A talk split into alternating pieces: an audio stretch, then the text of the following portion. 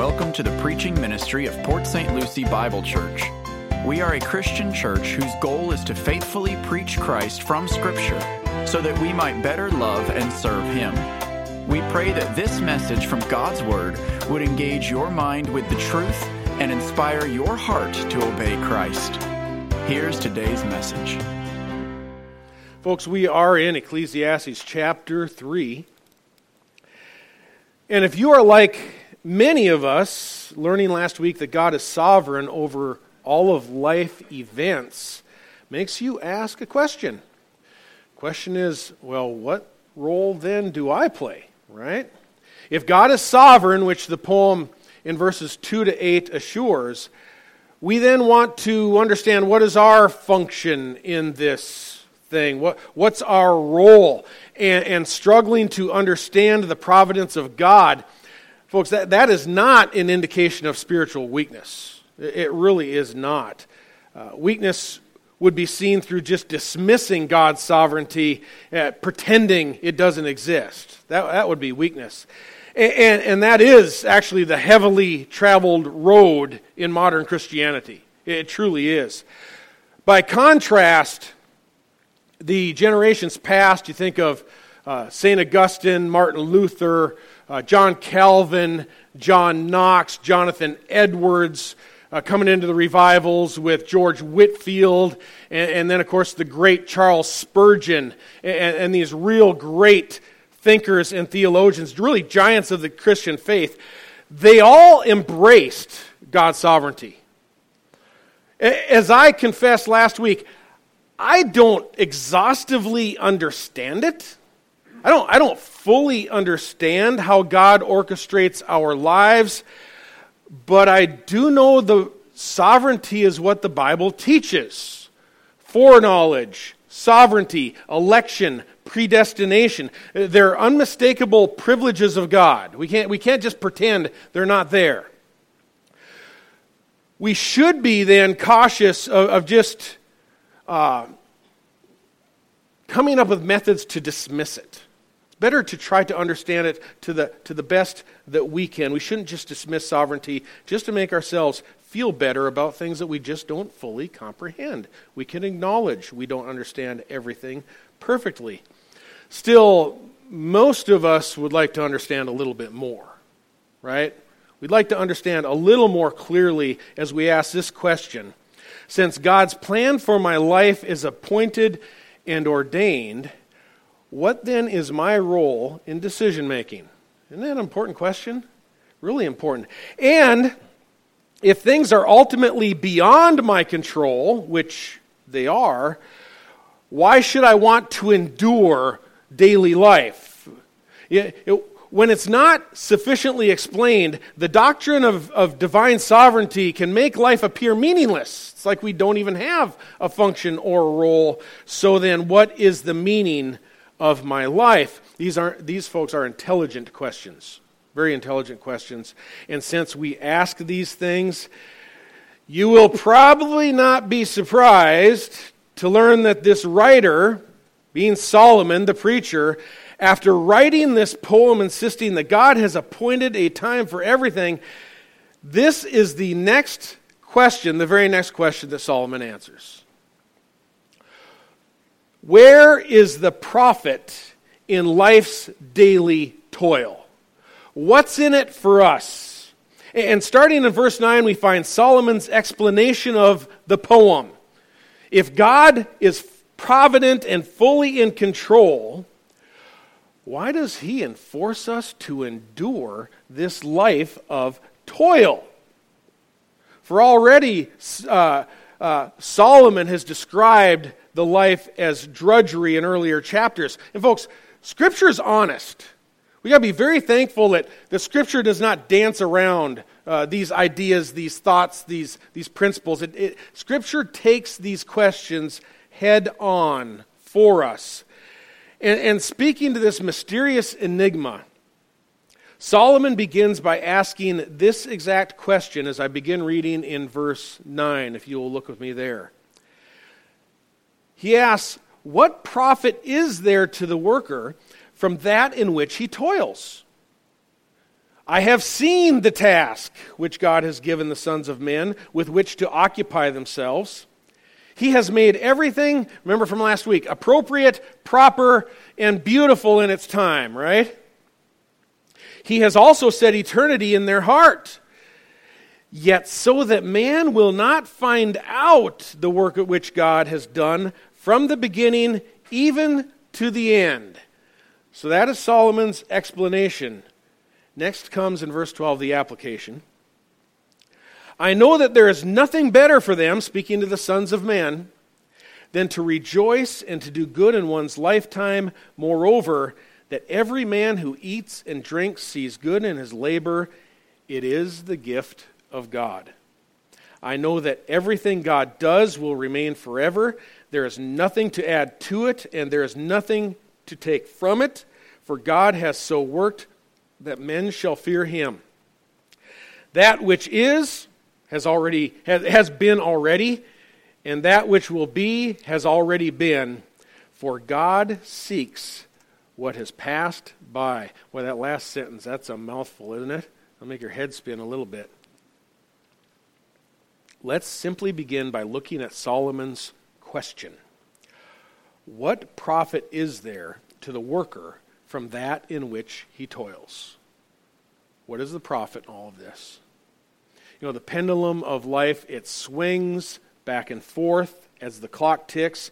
You got birth, death, grieving, laughter, throwing stones, gathering stones, searching for, throwing away, love, hate, war, peace. Tick tock, tick tock. A seemingly endless cycle of drudgery can appear this life, can it? Over and over again, drudgery. Life's a chore. If you haven't noticed yet, life is a chore. Don't run for the exits just yet. We need to cover this. We need to cover this. Many people are are dealing with these questions now. What is the point of my life? Because by the time we reach our 29th birthday, most of us, not all, most of us determine that life just gives this appearance of an endless toil, a repeated endless toil. Typically, the 18 year old, speaking for the 18 year olds here, I was one once, they want to conquer the world. They, they want to live forever. They are strong physically. Uh, every day is exploring. Every day brings something new. It is discovery. It is exciting. Meanwhile, the 50 year old has already seen it all. Our back hurts, right? And listening to that click, uh, that tick tock and that clock tick throughout our lives, it makes Christians really want to yearn for Christ's return. We're very much looking forward uh, to Christ's uh, second advent. And life on earth, it's supplied mankind with this, this perpetual experience, the same perpetual experience from the beginning in the Garden of Eden. It never stops. The, folks, the, the world never runs out of 18 year olds and 50 year olds. Everybody's transitioning through these phases of life, and every one of us is learning as we go. Ultimately, about 98 out of 100, that's not a scientific poll, they'll eventually conclude we're here just to endure. I guess we just must endure this life, but we never stop asking this question where is the profit in our toil? What is the point? What is the point? Christians ask this. You will not be surprised that virtually every generation of secular scientist and philosopher and psychologist they never stop asking the exact same question What is the meaning of life? They, they still can't figure it out. They still cannot figure it out. Therefore, Solomon, who, who is the, the quintessential philosopher, he, he truly is the, the true thinker about life circumstances and, and ultimate meaning. He, he says this in verse 10 I have seen the task which God has given. Who's given it? God has given to the sons of men with which to occupy themselves. He, he says, We must find the answers to our questions in God. Though we experience, folks, some, some benefits from modern science and uh, even to an extent, though it's dangerous, modern psychology, secular philosophy, all of those together cannot solve this question. They cannot solve problems. Actually, in many ways, they contribute to our problems. But to answer life's hardest questions, we must, as the preacher Solomon does, we, we must become theologians to understand our toil. We must be thinkers about the Bible and about doctrine and about God in order to find meaning in life. Life contains no value or ultimate meaning apart from God.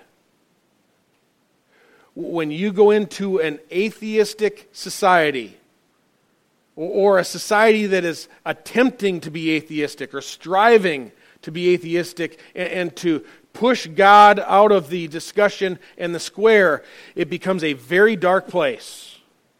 Very dark place. China can be a very dark place. There is a light of a gospel shining there. There are Christians that are living there, but the atheistic worldview is darkness, complete darkness.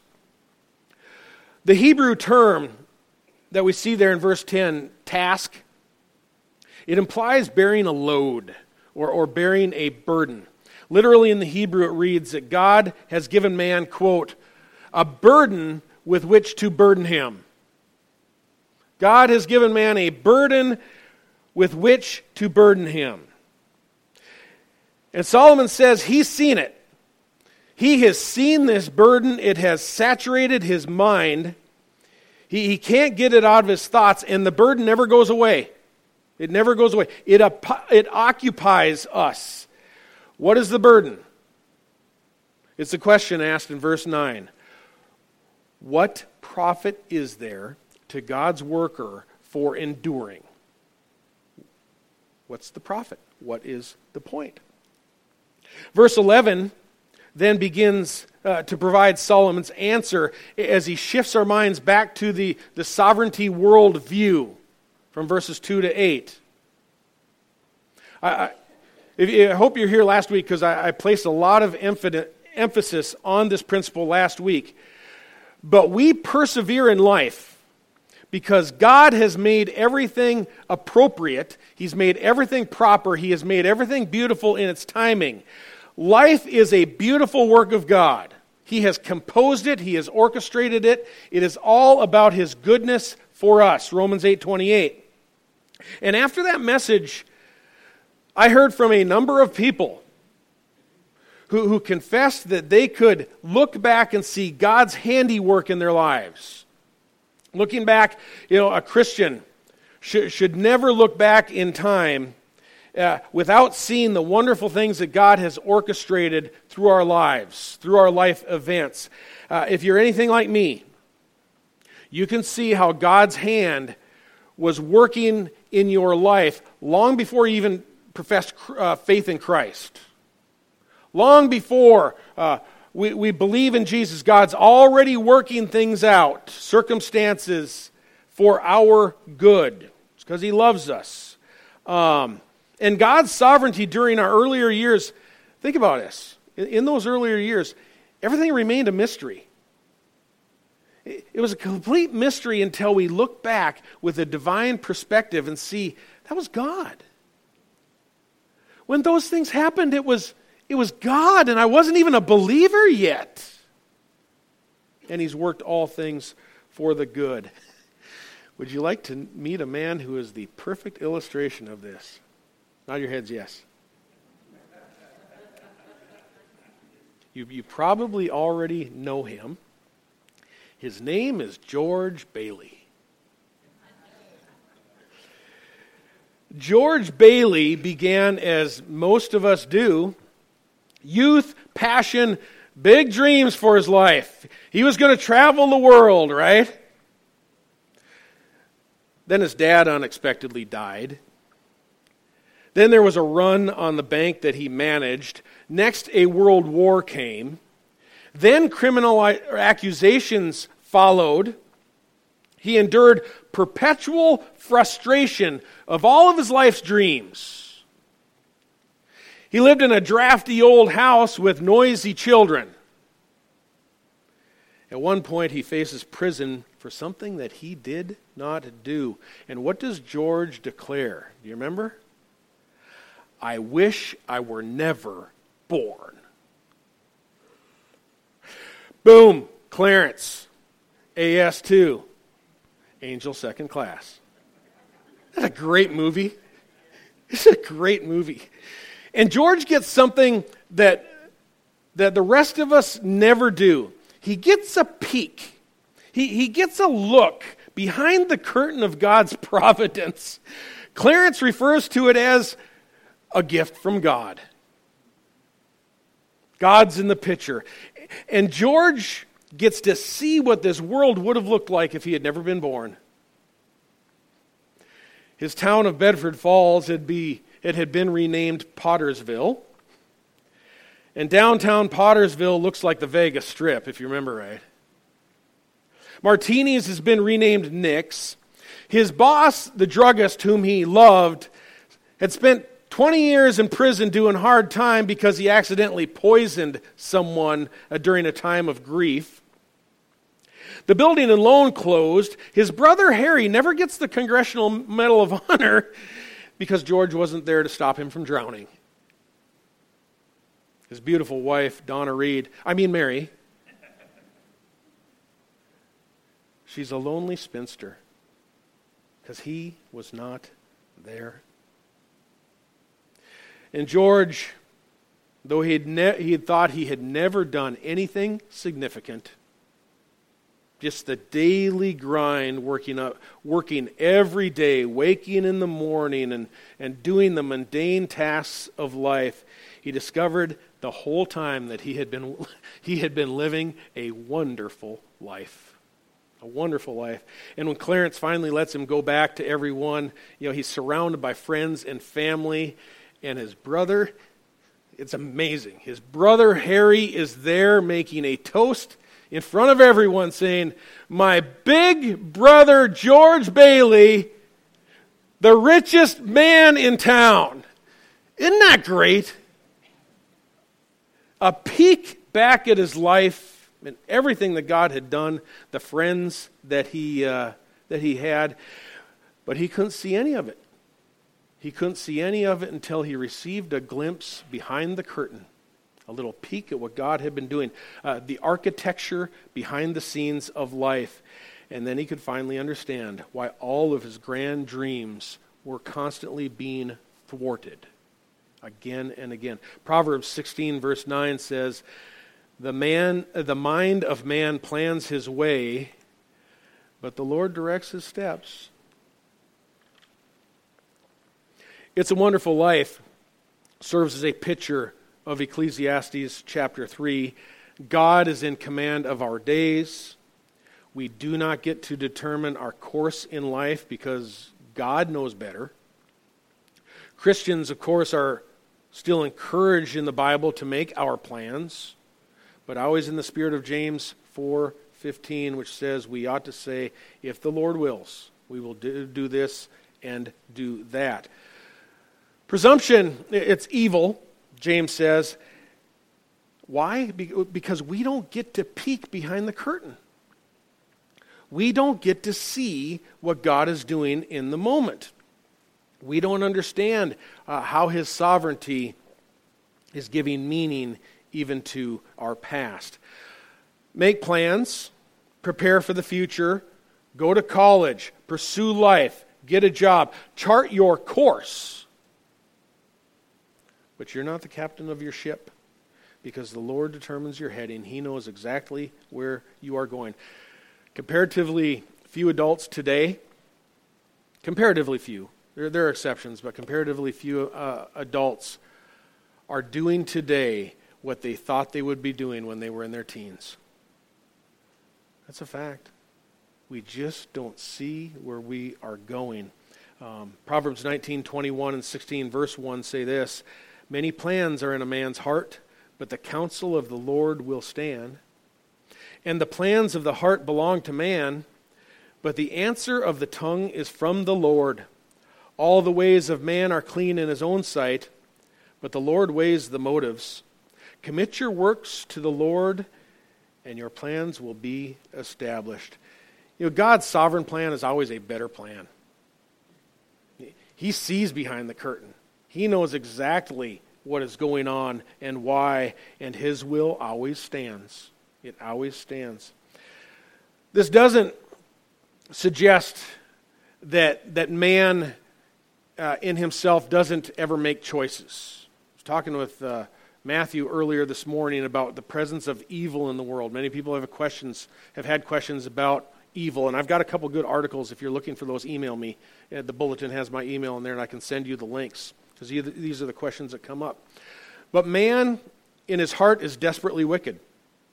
If God were not restraining us, both believers and unbelievers, believers by the indwelling Spirit of God, and then even unbelievers by, by law and by human government and the other, the other things that God has put in place, if God were not restraining evil, this country, the whole world would be going nuts.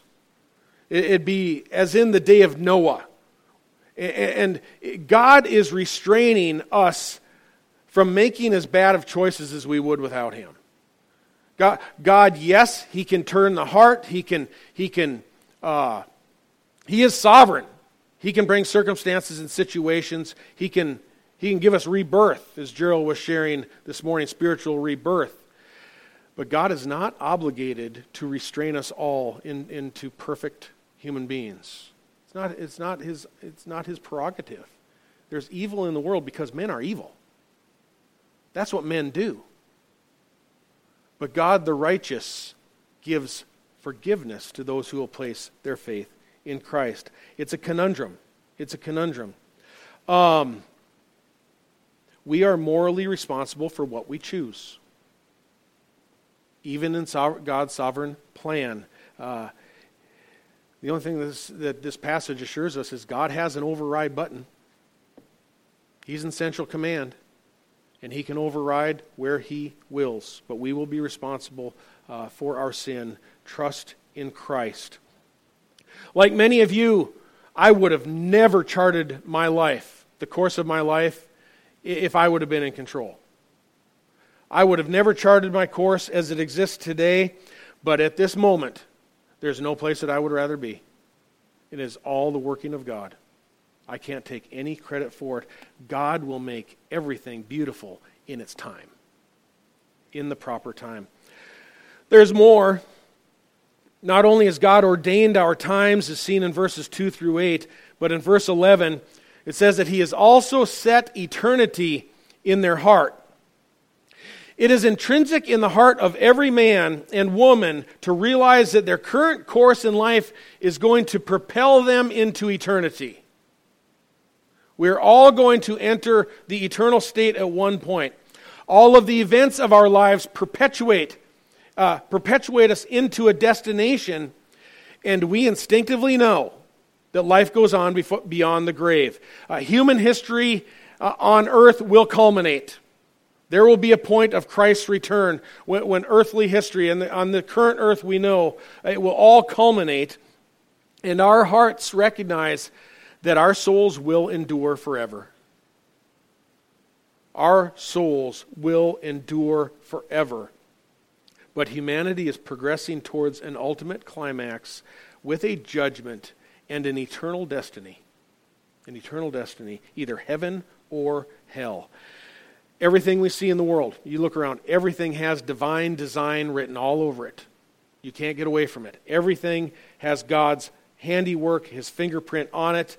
Um, the order found in creation reminds us that we will be held accountable by this creator. Doesn't matter where you live on the planet. Doesn't matter if you've ever heard of Christ or haven't heard of Christ. Everyone is accountable for their sin around the planet. Uh, we do not deny eternity. But God has set eternity in every man's heart. Every man and woman knows it. Romans 1, verse 20 tells us that since the creation of the world, God's invisible attributes, his eternal power, and his divine nature have been clearly seen, being understood through what has been made, so that they, speaking of mankind, are without excuse. Creation itself is a testimony of God's handiwork. God has made himself and his eternal purposes sufficiently evident to all, everyone. Earlier in our scripture reading from Acts chapter 17, when the Apostle Paul arrived in Athens, the city had never heard of Jesus Christ at that point. They weren't familiar with the God of Israel or the scriptures. They weren't familiar with God. But what did, what did Paul declare in their midst? He said, Men of Athens, I observe that you are very religious in all respects. Were, there, were they irreligious? They weren't irreligious, they were very religious. Athenians, they were polytheists who believed there were many different kinds of God, the existence of many deities. They actually accused Paul of, of uh, declaring a strange deity. And, they even dedicated an altar to an unknown God because they didn't want to anger it accidentally. They don't want to make this unknown God anger, uh, angry, so they, they made a monument or, or an altar to this unknown God.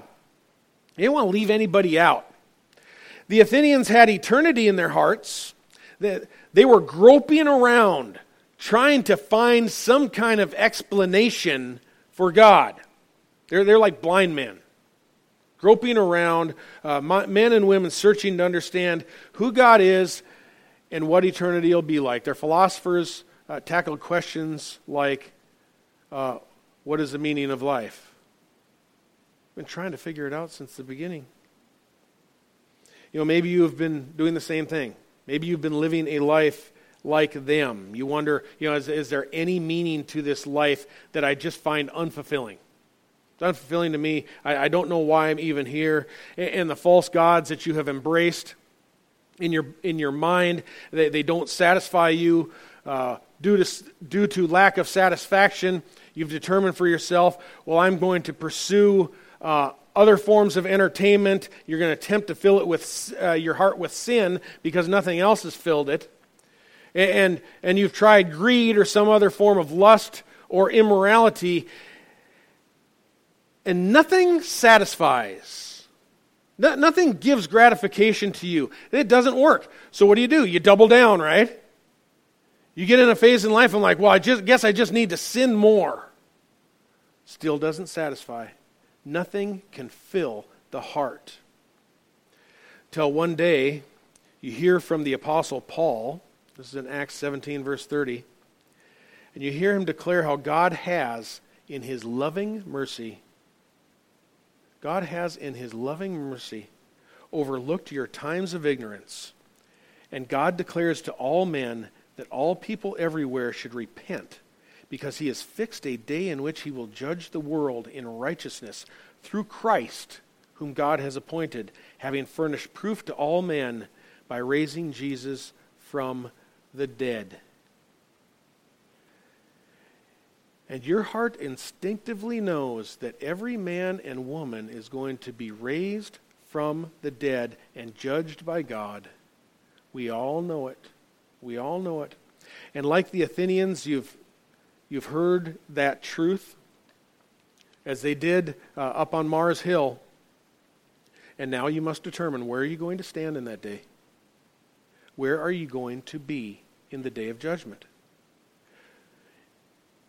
You can either stand with the many in Athens, the larger group, whom verse 22, uh, 32 says, when they heard of the resurrection from the dead, they began to sneer. They began to mock the idea. Or you can stand with the few who Scripture says joined Paul and believed in Jesus Christ, among whom were also Dionysius the Areopagite and a woman named Damaris and others with them. Narrow is the way that leads to life, and there are few who find it. It's a narrow road to salvation. And today in America, as, as in Athens, there will be a few. they were, there will be a few who are saved from their sins by confessing in their mouth that Jesus is Lord and believing in their heart that God raised him from the dead. For he himself bore our sins in his body on the cross, that we might die to sin and live for righteousness, for by his wounds we are healed. So we in this church, the members of this church, have responded to Christ. We have believed that he is the Son of God who bore our sins on the cross. We invite you to stand with us. We invite you to stand with Paul the Apostle. We invite you to stand with Jesus Christ, who is going to j- return to judge the living and the dead. And you will be spared from all of your sins. You have to determine where you are going to stand. But eternity is in your heart. And in your life, you will never experience true meaning apart from God.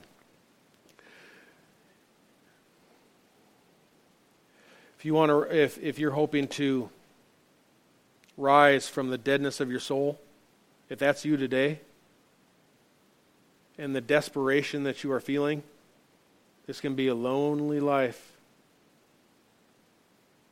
Scripture would say, without faith, it is impossible to please Him. For he who comes to God must believe that He is, and that God is a rewarder of those who seek Him. You must, by faith, respond to the gospel. Repent and believe in Jesus Christ. Therefore, by faith, we endure our toil, this life, this drudgery, knowing the eternal purposes of God are a wonderful life that is going to be maintained a mystery until Christ returns. The inner workings behind the scenes of our lives and our families, it's going to be a mystery until He returns. Until then, we're not permitted a peek. For although God has set eternity in our hearts, verse 11 says that He has done it in such a way so that man will not find out the work which God has done from the beginning to the end. You're going to be forced to work, uh, walk by faith. Have to walk by faith. There is no other option. God has orchestrated all of this in a way that we will not know until He returns. The Bible tells us that God is in control of our times and we know all things are working together for his purposes, but we, we don't get a visit from Clarence. We do not. Our thirst for understanding must be quenched by the fire of the gospel and the knowledge that God is sovereignly working all events in our lives for good, and it is a mysterious and wonderful life that he gives. He has given us a wonderful life. Trusting all this, our responsibility then, or, or, our function, what we are to do, the part that we get to play, is given in verse 12. Solomon says, I know that there is nothing better for them, meaning the sons of men, than to rejoice and to do good in one's lifetime. Moreover, that every man who eats and drinks sees good in all of his labor. It is the gift of God. That's all we get. We don't get to direct or write the script. For once, we need to finally let God be God, and He's good at it.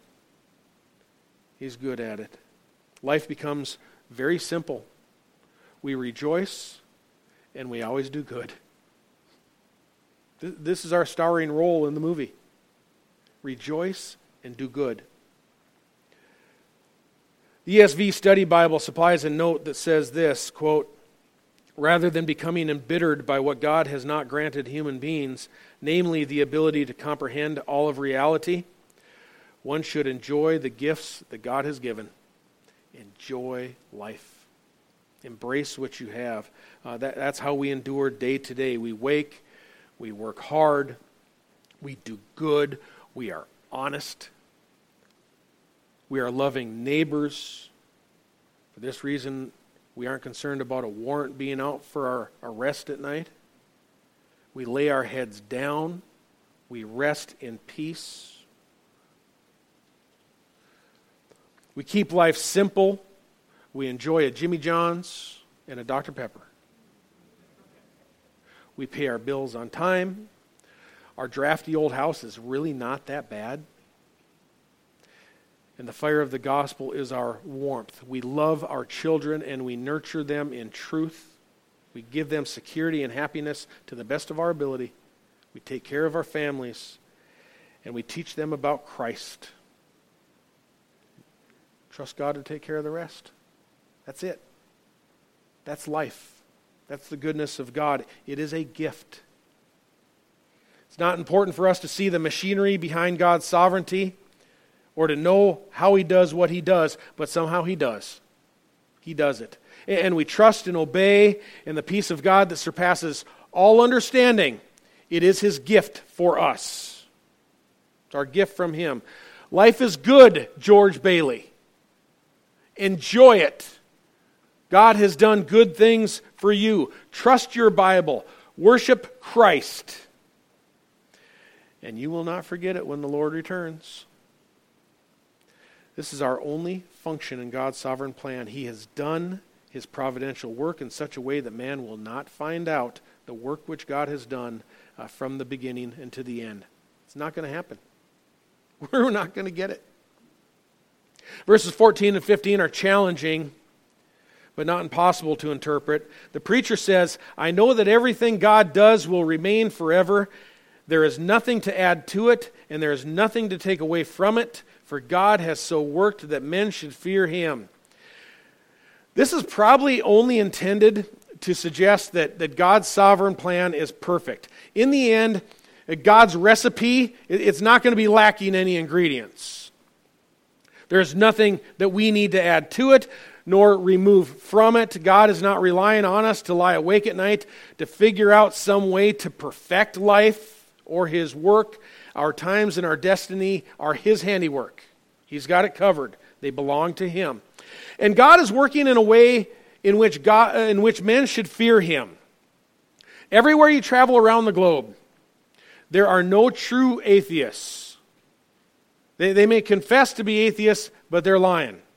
Everywhere mankind worships something because we fear that we have offended God in some way. Everybody worships something. And man is right. We have offended God. Sin offends God. And everywhere people have, have never heard of God's word, uh, they should be in fear of God's judgment and condemnation. Those are good things. Fear of God is a good thing. You think about growing up, I just popped in my head this morning too, listening to Gerald teach in the other building, uh, Israel and the giving of the Ten Commandments. You know, the, do thou shalt not murder, thou shalt not steal. These are good things. People ought to, people ought to be thankful for, for the giving of the law, for, for the restraint that is in the law because when people read things like the Ten Commandments, there's a fear. I remember I, as I was a good little Lutheran boy, we were forced to learn those Ten Commandments. And I feared.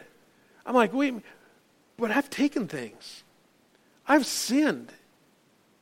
I, I've done things that, that break all these commandments. How, how can I get to God through keeping the commandments?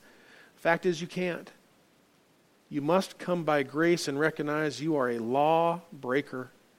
It is a tutor to lead us to Christ. That's a good thing. Fear of the Lord is a good thing. That's a different sermon for a different day. Sadly, um, in the state that we're in in this country, people no longer fear God because they've been told that, that God will never, will never condemn anyone. That's the view of God that they've been told. Forget about the Ten Commandments. It's all going to be good. And it has turned our society into a mess. It, it really has. A false gospel of a false God who will never judge. Finally, in verse 15, that which is has been already, and that which will be has already been. For God seeks what is passed by. I'll be honest, this is one of the most confusing verses in all of the Bible. Scholars disagree on its exact meaning, so I'm not, we don't have to get excessively dogmatic, but I'll give it my best shot. Here it is. The Holman Christian Standard Bible, that's a good translation, renders the verse in this way Whatever is, has already been. And whatever will be, already is. God repeats what has passed. So I believe in context, the, the, the poem about life, this means the work of God, though it is mysterious, it's also in some ways predictable. God repeats many things in the same way. Uh, you learn in, in high school, in science class, if you mix baking soda into vinegar, you get a reaction, right? And every time that you mix the same amount of baking soda into vinegar. It's the identical response every time you do it. It's, it's scientifically repeatable. In a similar way, God orchestrates life in a way that we can understand. That which is has already been, and that which will be in the future already is. It makes, makes sense. We can all observe the life of George Bailey and, see that it translates into our life because we've experienced many of the same things.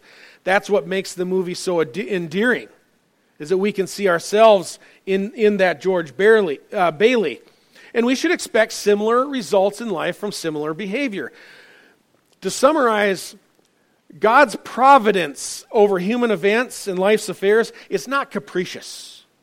It's not all over the map. It's predictable. He repeats again and again through the course of life. It isn't like he's an evil scientist that's orchestrating a whole bunch of uh, different results to come uh, to cause uh, an out of control chain reaction. Life's predictable. That too is the goodness of God. We can predict outcomes. There's a repetitive nature uh, uh, of the course of human uh, history. It has to be this way, or the Bible wouldn't be able to speak to wisdom. If circumstances change and effects were always changing, the wisdom of the Bible eh, would be of no benefit to us. We see that civilizations rise and they fall under similar circumstances. God repeats that which is past. Therefore, God has set eternity on our hearts. We can discern the consequences of our actions. If you do A, expect B. That's the goodness of God. Random combinations of time, space, and chance, they're neither acceptable scientific theories for the origin of the universe, nor suitable for scientific analysis, nor are they adequate for understanding the sovereignty of God. It's not all random. God repeats what is past. Solomon has revealed that God's sovereign purpose for your life is to do nothing better than to rejoice and to do good in one's lifetime. Moreover, that every man who eats and drinks sees good in all his labor. It is the gift of God. For we are called to live by faith, and that explanation is good enough. All we need to know I'll close by pointing you to this question in the shorter catechism of the Westminster Confession What is the chief end of man? Answer Man's chief end is to glorify God and enjoy Him for eternity. That's our role. Let's pray.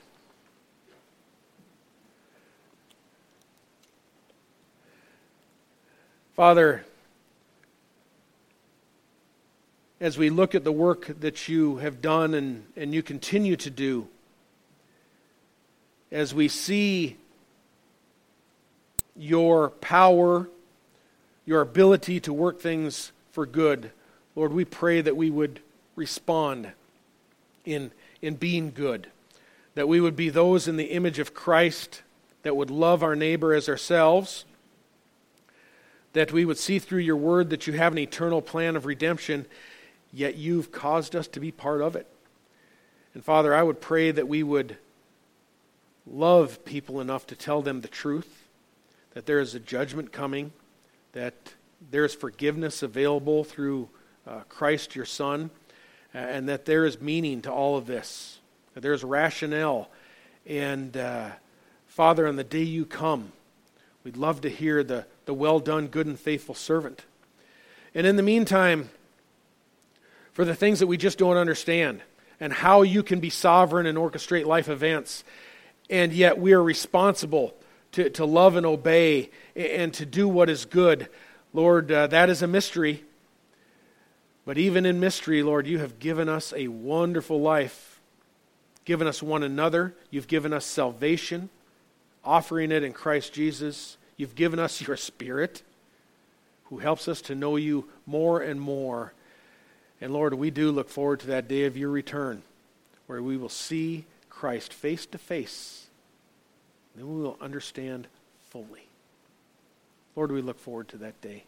In the meantime, bless us. In the holy name of Christ, we pray. Amen.